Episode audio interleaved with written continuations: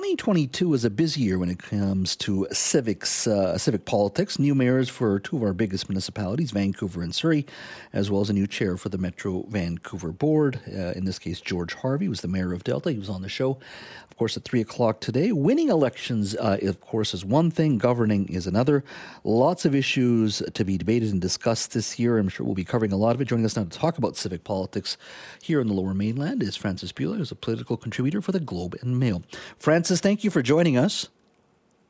Oh, thanks, Jazz. Always great to be here. Happy New Year to you. I haven't talked to you in a little while, and I thought it was time to catch up and, and, get a sense of, of what we will be looking at when it comes to issues uh, here uh, in um, the lower mainland. Let's start with Vancouver f- for a second. I know it's very early days in regards to um, Ken Sim and his administration's uh, um, sort of running the city today. They have a majority. Uh, across um, from park board to uh, school board and um, city hall. Uh, what do you foresee in regards to the issues that are going to be front and center for Mr. Sim and his slate? Well, the issues that will be front and center are the ones that he promised to handle in a better way than the last council. So that means um, dealing with the whole public disorder, homelessness, uh, you know, random vandalism, petty crime, and and you know, I'm not saying that it's the same group of people with everything. Um, that would be uh, wrong. But uh, there is a sense uh, of people, particularly in certain areas of the city, that you know things are fraying and uh, they promised to do that was their number one priority hiring 100 extra police officers 100 extra uh, psychiatric nurses to work with those police officers on the car 87 model mm-hmm. so that is going to be the big push and figuring out how to do it because that is a big budget hit and they number two issues are going to be the budget which they're going to be talking about uh, all through january and maybe even february depending on how things go. So um, you know that's really uh, I, the, the, the big issue and it covers so many things. It's like you know chinatown revitalization because in chinatown they feel that they were have been very impacted by the public disorder uh, but it's a particular area that needs you know can't have the same kind of solutions as maybe you know Kerrisdale or Kitsilano or something like that so, so really big, and they didn't promise easy solutions. They didn't say we're going to clear off Hastings by you know December, um, the way um, the NPA did, uh, and so on. And these are super complex problems, mm-hmm. like every major city in North America, and particularly cities on the West Coast, are dealing with this. And um, I have to say, I I see no one succeeding. Mm-hmm. I guess that brings me to the second question. I mean, is it too big for any government, especially a municipal government, to be able to successfully tackle this when you look at the issue of petty crime, when you look at the issue of mental health and addiction? I mean, it, how much of a role do you, how much of an impact do you think a municipal government can actually have on this issue? I mean, they can. They can't pay for it all. There's no way. Uh, you know, every level of government has to get involved in this. Um, but a municipality can make a big difference by having a mayor and a council who are very vocal, who are strong leaders, who identify uh, a goal and drive towards it and make sure everyone's kind of heard it and and um, you know uh, going in the same direction. Uh, they can't solve it by themselves. There's no way, but they can lead the way. And you know, Vancouver's lucky. There's a, a sympathetic uh, NDP government in power. There's a sympathetic liberal government in power. Both of uh, and both of those levels are aware that there's a kind of concern about the way cities are fraying across the country and the level of homelessness and the level of like what seems to be social dysfunction and and you, you know uh, people who need help not not getting it. Mm-hmm. Do you think this council, in its early days, is up for the the task here? And what I mean by that is, uh, you have uh, some experience there, uh, but you see a lot of newbies there, whether it be a school a school board, whether it be a park board, whether it be at city hall as well. I know it's very early days. How would you describe so far from what you've seen in their ability to deal with the challenges there that are there before them? I mean, I think they're in a better position in some ways than some other councils that I've seen sweep into power, like, you know, Cope in uh, 2002, where you ended up with a pretty completely brand new council and uh, with a mayor who was somewhat at odds with, you know, some of the values of the traditional Cope party. Um, so uh, in this case, there's three experienced counselors: Sarah Kirby-Yung, Lisa Dominato, and Rebecca Bligh, who understand a bit better how the you know city functions than newbies. I mean, they're not; they've only been on term each, so they don't know it inside out the way you know some long-term counselors I've known. Uh, might, but uh, you know, this is not a council that's totally at sea, and I expect those three to really um, play a very strong role uh, because they do understand what uh, the city a little bit and they understand what the city can and can't do.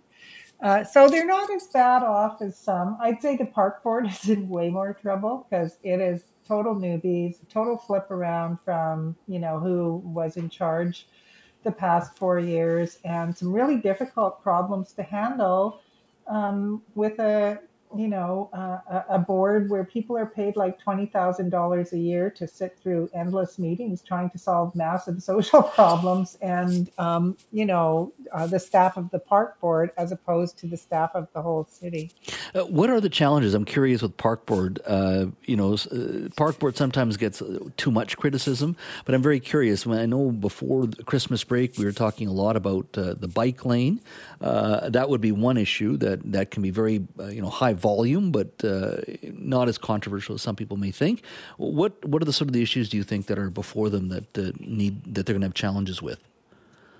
Well, again, it's the social disorder. I mean, the park board's main job has turned into like trying to keep um, homeless camps from getting out of control. And there is a very large one at Crab Park and uh, anyone who lives in Vancouver, particularly on the east side, knows that there regularly there are tents popping up in various parks, and and you know I can't imagine the person power uh, that the park board is having to expend just to try to keep things status quo and make sure the parks don't get um, closed off to to uh, regular citizens because they've essentially turned into homeless camps. So uh, that is their big issue. And then, um, you know, every again, everything flows from that. Like they, there's a lot of complaints about the lack of maintenance uh, in the parks, uh, and uh, but again, they're struggling with like a massive problem that normally a parks department you know, in the past, the Parks Department hasn't had to expend so much energy on it, which is dealing with the fallout from homelessness, uh, you know, um, uh, social disorder, and, and, all the rest of it. Mm-hmm. If you're just joining us, we are speaking to Frances Bula, a political contributor for the Globe and Mail. Uh, she follows civic politics uh, here in the Lower Mainland. We always love having her on to get a sense of what's uh, our many of our major city councils are working on. And we spent a lot of time talking about Vancouver. Uh, let's focus a little bit on Surrey. Uh, I guess, uh, Frances, uh, we are expecting a decision from the Solicitor General very soon in regards to the entire Surrey RCMP versus Surrey Police Service uh, conversation. What are your thoughts, just overall, just seeing Surrey and, and sort of the high profile debates and conversations they've been having in that community over the last two or three years? How do you think, uh, what do you think the year looks like when it comes to Brenda Locke and, and, and what she hopes to accomplish there? Well, I mean, it will really depend on the Solicitor General's decision. Um, you know, if he says, if Mike Farnworth says, no, we've gone too far down this road, and the province itself is thinking of having an independent police force rather than the RCMP, so we might as well get going here. Um, that was the big thing that she campaigned on. It was her one issue that differentiated her from uh, other candidates uh, who came close. Um, you know, because Gordie Hogg had also challenged Doug McCallum, but he hadn't promised to completely reverse the um, the Surrey police decision. So that's going to be a very big deal for her uh, mm-hmm. how that decision goes. If if they agree with her and, and keep the RCMP, she's vindicated. She's won uh, on the big issue she campaigned on. if not, uh, it, it's going to be a tough thing to recover from, and they'll have to figure out like how do they work with that decision. You raise a very good point there. That you know it's a tough decision. It's not an easy decision for Mike Farnworth. There's there's one side that say, "Well, I'll do the easiest thing and go back to the RCMP." That's what Brenda Locke ran on, although she only won by about 900 votes or so. But one could easily argue, as you've said, we are probably eventually going to get to a BC police force for the lower mainland in some capacity. Does that get us a little bit closer? And does that make the decision a little bit easier over the next few years if we go with a Surrey police service? So I don't think it's as black and white as, as some, uh, some people think. Now, one of the other issues of Surrey um, and through the whole region is, is just growth. Uh, we heard from the federal government that by 2025, uh, we should be uh, welcoming 500,000 new Canadians per year. Uh, as I've said many times on this show, I remember the 1990s when we used to debate 225,000 immigrants, if that was too much. Uh, Brenda Locke was on this show a few weeks ago, and she reminded me that Surrey now grows by about 1,500 residents per month, new residents every every every month, every 30 days. Um, the region itself, how do you think it can cope, or can, is there a way to have a coherent housing policy? Do you think where where where we can finally start building in a coherent way? Some cities do it better than others. Vancouver would be better than others, and, and, and vice versa. How do you think what Mr. Eby wants to do moving forward in regards to housing will sort of play out for the region? Well, that's going to be another really fascinating issue because he's signaled very, very clearly that he expects all municipalities to be um, taking on their share of new housing. and uh, there's a new housing act uh, that is specifically uh, focuses on that. So uh, you know, places like Vancouver, Surrey, Coquitlam, Richmond, I would say Burnaby, they don't have to worry too much because they've been building a lot. Like I did a, I did a look at um, what those cities have said they need and what they're building, and for the most part, they're exceeding their targets. Um, so uh, it's going to be interesting to see what happens with uh, the ones that haven't exceeded their targets. The sort of the District of North Vancouver, uh, the, the West Vancouver, Port Moody, uh, maybe you know White Rock, um, uh, you know um, uh, Port Coquitlam, places like that. Whether there'll be a bit more pressure. Uh, you raise a good point. There isn't like a to, to my knowledge, there hasn't been a really good public discussion among the mayors about how are we going to all do our part here. I certainly get the impression from the mayors they talk about it privately. You know, Richard Stewart, you know, sort of jabs some of his colleagues sometimes about, you know, why don't you do a bit more? yes. uh, so, but they haven't really had a big public discussion about how are we all going to reach a regional goal to absorb these people. Like people have been willing to sort of let the heavy hitters take on a lot of the load. Uh, and sit back and kind of go, well, everyone wants to move to Vancouver anyway, so we don't have to do anything. Um, so that could be an interesting discussion. And especially you mentioned George Harvie. Yeah. Who's going to be the chair of Metro Vancouver? Well, Metro Vancouver has a new plan, a new 30 year plan, and part of it involves housing targets.